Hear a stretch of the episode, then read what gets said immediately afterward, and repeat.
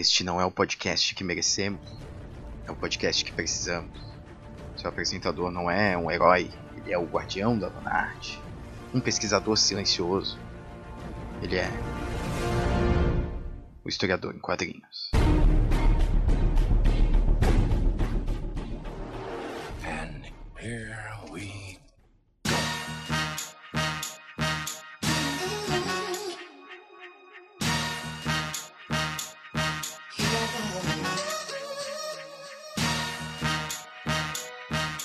Salve jovens, aqui é Guilherme Silva, o historiador em quadrinhos, e sejam bem-vindos a mais um episódio aqui do seu podcast de quadrinhos e história. E, bom, vamos lá pessoal, pô, faz tempo que eu não gravo, quero pedir perdão pra todo mundo aí, os ouvintes, fiéis ouvintes, mas hoje tem notícia boa, ó. Esse episódio aqui tá sendo gravado então com um microfone novo, um microfone melhor, com entrada USB agora, então facilita aqui a gente pra equalizar a gravação, para usar até uma mesa de som digital que eu tô mexendo em alguns programas. Mas assim, para deixar a qualidade do áudio um pouco melhor. E foi comprado com uma contribuição dos nossos apoiadores lá, através do apoia.c barra gente. Pô, muito feliz de, de ter de estar tá melhorando o podcast com a ajuda de vocês, gente. Demorou um pouquinho porque a gente não tem muitos apoiadores, aí né, demora mais para acumular os valores e o apoio a repassar. Mas para fazer essa prestação de conta, saibam que a gente está investindo aqui no podcast com essa grana que tá entrando. E você quer ajudar a contribuir, gente? Confere lá no, no endereço. Vou deixar aqui na descrição do post, como sempre, né? E, e no final dou uma reforçada. Mas vamos lá, vamos lá. Vamos, vamos deixar esses recados para um outro momento e falar aqui de história e de história em quadrinhos. Hoje eu, eu resolvi é, pegar uns dois, dois textos que eu tava lendo ultimamente, né? Um deles para aula de teoria da história do mestrado. Muito bom o texto, inclusive né? E que me fez repensar, repensar não, me fez ficar refletindo um pouco sobre um outro texto que eu li recentemente também. Aí é um artigo online, né? No, não sei se ele tem crivo acadêmico, mas a pessoa que escreveu, segundo o texto, é um, é um acadêmico em história, então eu vou confiar. Mas assim, é, é, é, é irrelevante na verdade, porque ele traz uma reflexão boa, né? E não necessariamente traz um levantamento bibliográfico, entre outras coisas que precisam, precisam de crivo e tal. Então, é, o nome do, desse artigo que eu vou, primeiro vou mencionar é Why Comics Can Make Great History Books, do Trevor R. Eu não sei qual é o sobrenome dele, mas é o segundo nome, né? Trevor R. Getz, que é um artigo em inglês e tal, mas não é de difícil entendimento, ele é bem tranquilo de ler, não é muito grande também. O que ele fala basicamente é, é, que os quadrinhos ele podem servir também como uma plataforma para se trabalhar com história mesmo, né? História disciplinar, né? Acadêmica e não só com entretenimento. É, acho que para quem gosta já de história e história em quadrinhos, né, já vai pipocar aí na, na mente alguns, alguns exemplares que fortalecem essa afirmação, né? Mas eu acho que ele tem uma boa sacada né, nesse, nesse artigo, né, de que é, não é simplesmente usar uma plataforma diferente né, dos livros tradicionais para falar de, de história disciplinar. Acho que isso aí também é muito simples de fazer e, e até é pouco proveitoso, né? A mídia tem tanta possibilidade assim de, de, de narrativa que simplesmente só chegar e falar, não, vamos usar, né? E, e não pensar em como usar é meio que aqueles exemplares de, de, ah, sei lá, história do Brasil em quadrinhos, que eu, sinceramente, eu acho, é, eu acho bem nada a ver. Eu acho muito, mas uma proposta muito tosca, assim, de, de tentar traduzir um, um conteúdo que se entende como. Como, sei lá, como complicado ou como chato para uma mídia que eventualmente vai, vai atrair mais os jovens. Eu acho que os quadrinhos eles têm esse potencial de atrair uh, as pessoas mais jovens, né, os alunos, os estudantes, mas não assim feito meio jogado, né? e aí eu vou tentar falar um pouquinho sobre isso aqui agora. Um dos grandes argumentos do Trevor é de que os quadrinhos eles fortalecem, ou pelo menos eles facilitam, você focar em histórias individuais, né? E que a partir dessas histórias individuais a gente possa então desdobrar outros acontecimentos mais globais, né? Ir do local pro global. E faz muito sentido, a gente tem exemplos de quadrinhos que fazem isso, né? Tipo, o Persepolis, por exemplo, que eu já fiz um episódio aqui. A gente pega, por exemplo, até tá saindo um quadrinho da Anne Frank agora. Esse é um exemplo, né? Apesar da história já ser bem batida, né? E e a história em quadrinhos ser mais uma tradução para uma outra mídia, ele pode então, ele pode na verdade oferecer umas coisas diferentes assim do livro, né, ou do das minisséries, dos filmes que tem, né, essas outras adaptações. Mas assim, são inúmeros exemplos, né? Tem, puta, tem muito quadrinho autobiográfico, por exemplo, que ele, assim como Persepolis, mas é um gênero de autobiografia em quadrinhos que é muito explorado, por exemplo, né? Então eles podem muito oferecer é, um leque de opções aí interessante pra gente entender essas histórias globais. Mas um dos pontos que ele tocou principalmente, eu tô passando bem por cima o artigo, que eu também não, eu não quero ficar me demorando muito, né?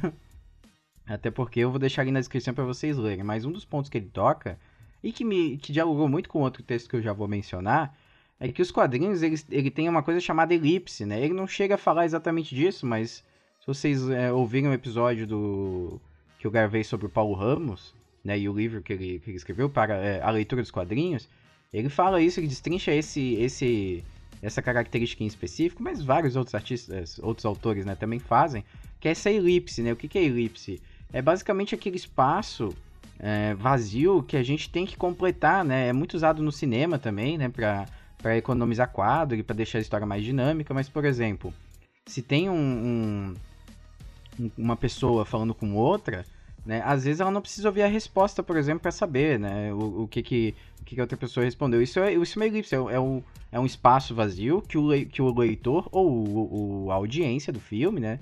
De outra obra, vai completar para deixar a obra mais dinâmica, né? Sei lá, imaginem, imaginem aqueles, aqueles filmes, né? Que, que sei lá, um, um bando de caras vai se reunir para assaltar um banco e aí um, alguém termina com uma com uma, uma frase de efeito assim bombástica e você sabe que, sei lá, poderia ter uma, uma resposta dos outros membros são, não, é isso aí, vamos lá. Mas geralmente não tem. O cara fala assim, ah, vamos lá e botar pra quebrar. E aí, e aí corta a cena e vai para outro lugar, né? Então, isso é uma elipse, né? Que você. Ah, seria até anticlimático, na verdade, você colocar as outras pessoas para dialogarem com essa frase final, porque ia tirar o, a imaginação do, de quem tá vendo, né?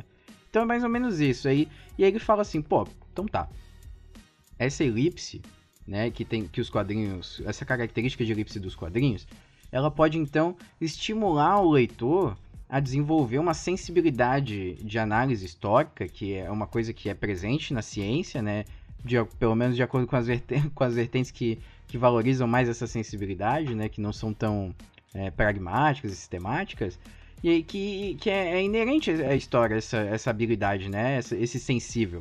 Né? E aí, no caso, as, as histórias em quadrinhos, elas já têm uma ferramenta narrativa para isso. Então, se você juntar a ferramenta narrativa e juntar a, a competência da ciência histórica, né? essa sensibilidade da ciência histórica, pô, você tem um grande potencial, né? E eu fiquei pensando, porra, é, que, que sacada massa, cara, que sacada legal que o cara teve, assim. Ele não desenvolve tanto, mas assim, é, é um ponto de partida excelente, assim, pra, pra gente pensar, né? Pros autores, principalmente, acho que pensarem, né? Como, como os quadrinhos têm esse potencial, né? Eu tenho alguns quadrinhos aqui de história que eles efetivamente eles, eles aplicam isso, né? Não, obviamente, eu não vou saber se, é, se foi pensado ou não, mas, mas eles colocam de uma maneira assim que, que eles utilizam desse sensível, né? Dessa, dessa aproximação também. Esse é um outro argumento, né? De que o, o quadrinho, através da arte, ele pode aproximar o leitor e, e, facilitar a alteridade, né? De que você, você se, se colocar no lugar das pessoas e tentar entender o tempo histórico através daquela representação artística, né? Daquela evocação artística. Então, e, e, aí eu, eu, vejo os artistas aqui que eu gosto de ler, né? Como o Por Mais Um Dia com Zapata, que eu já gravei pro... pro por, mais, por me indica um quadrinho do HQ Sem Roteiro, que, puta, é um, é, é um quadrinho que eu vou sempre citar se eu, se eu tivesse se der mole. E aí, assim, eles fazem isso já um pouco, né? Essa, é, essa, essa mescla do, da análise sensível da história com a, a, a ilustração também sensível, mas na, na arte, né? Através do desenho, das cores, da composição, né? E, e aí eu tava lendo outro texto que agora eu vou mencionar, que é do Durval Albuquerque Jr., né? Que ele escreve um artigo num, num num livro, né? E o nome do artigo é Fazer Defeitos na Memória. Olha que, que coisa poética. Ele fala, né? Ele vai falando um pouco sobre é, o que ele entende como função da história hoje, se a, se a história tem uma função é, de, de formação cidadã, se ela tem uma formação de. uma função de formação de senso crítico, de sensibilidade, de capacidade de alteridade, entre outras coisas, né? Ele vai, ele vai mencionando e vai falando como a história, como disciplina, foi construída até em outros momentos da história, em outros, em outros períodos. E aí, uma, um dos trechos aqui que eu separei, inclusive, né?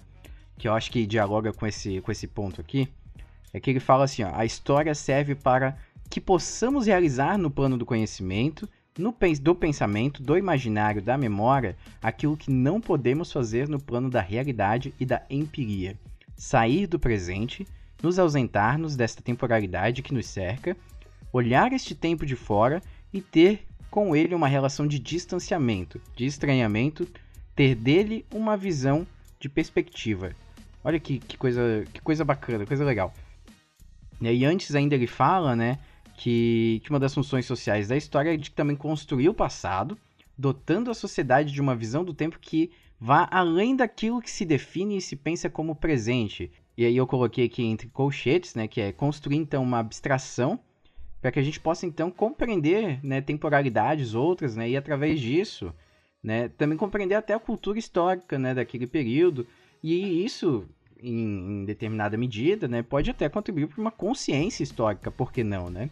Para que a gente possa então, compreendendo o, o, os nossos conterrâneos aí do passado, né, é, compreendendo como eles então enfrentaram seus problemas, enfrentaram seus dilemas, debateram sobre o seu momento da história, como essas pessoas é, elas foram agentes ativas da própria história, né? E como nós também, eventualmente, podemos ter essa consciência e ter essa, essa atividade, né? Como agentes da nossa história do tempo presente, né? E aí eu fiquei pensando, pô, os quadrinhos, eles, pô, são ferramentas ótimas para isso, né, cara? E porque justamente, né, é, não é uma tarefa fácil, né? Você despertar essa sensibilidade no, nos seus estudantes, né? Embora seja uma das competências da história, é, é também um desafio, né? Que a gente. É, se fosse fácil, a gente não tava nessa, nessa configuração de sociedade que está hoje, né? Que as pessoas cada vez mais individualistas, egoístas, né? Com pouca solidariedade, que, que não esperam, né? Não, não aguardam na hora de, de acusar, de julgar outras pessoas, né? Então a gente vive um momento de pouquíssima alteridade, né, cara? E, obviamente é acentuado por um, um sistema capitalista que a gente vive, né? Um sistema que, que se favorece através dessa desigualdade, dessa individualidade, mas ainda assim é papel da história que a gente repense esses papéis, né? Afinal, né, é, é, é são construções, né? E tudo que é construído pode ser reconstruído. Mas, mas enfim, pessoal, se foi mais uma, um, uma reflexão aqui meio meio em cima do que eu tô lendo agora, né? Então, eu não tô com tempo para parar para gravar, meu Deus, gente, aí eu peço perdão para vocês. Já tô um bom tempo sem gravar, mas a intenção é que à medida que eu vá lendo, ó, por exemplo, esse eu comecei a ler para para elaborar melhor o meu, meu projeto de mestrado. Então, é, aí já surgiu já, né? Já dialogou com outras leituras da aula, né, decorrentes da aula, e aí ocasionou de eu poder gravar e, e fazer um, um uma fazer uma coisa legal aqui, né? Fazer uma junção interessante. Mas eu não prometo nada no momento.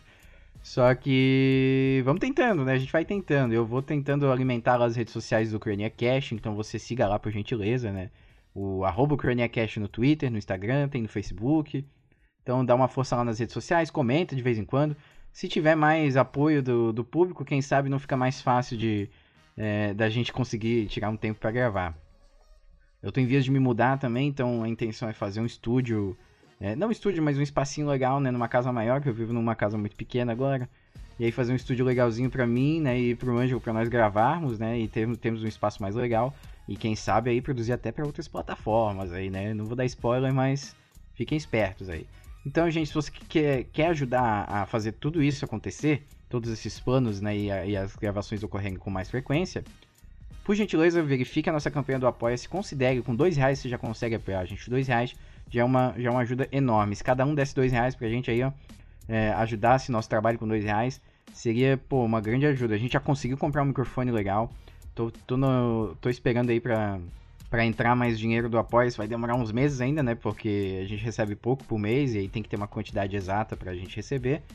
Aí pra gente eventualmente comprar uma câmera pra fazer alguma outra coisa. É, comprar mais microfones, que a gente comprou dois, né? Mas se a gente quiser receber convidados lá na, lá na, lá na, na minha casa, vai ter que ter mais microfones, né? Bom, e entre outras coisas, né?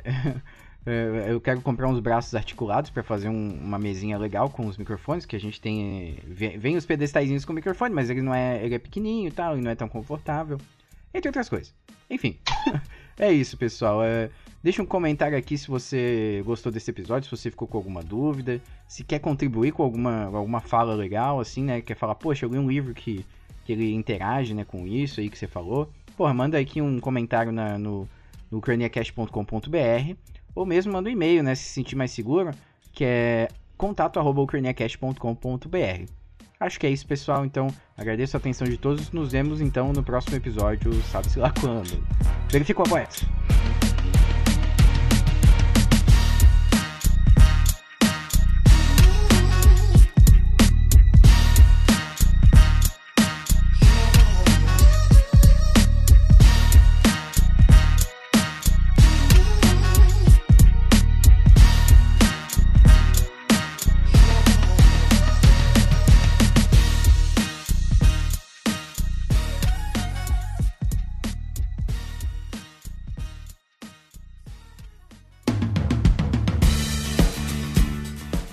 Salve pessoal, aqui é Guilherme Silva, historiador em quadrinhos, e eu gostaria de fazer um agradecimento especial para as nossas apoiadoras Mayara Barbato Flor, Ingrid Leal e Sinamara Santos da Silva. Graças a vocês o podcast é possível, certo? Muito obrigado, gente. E se você ainda não conhece a nossa campanha de financiamento coletivo recorrente no Apoia-se, por favor, verifique lá apoia.c barra e considere aí apoiar o nosso projeto a partir de um real né, para que o CroniaCast e também o Historiador em Quadrinhos possam prosseguir ativos aí na podosfera. Muito obrigado. Stay put. I'll be back in a flash.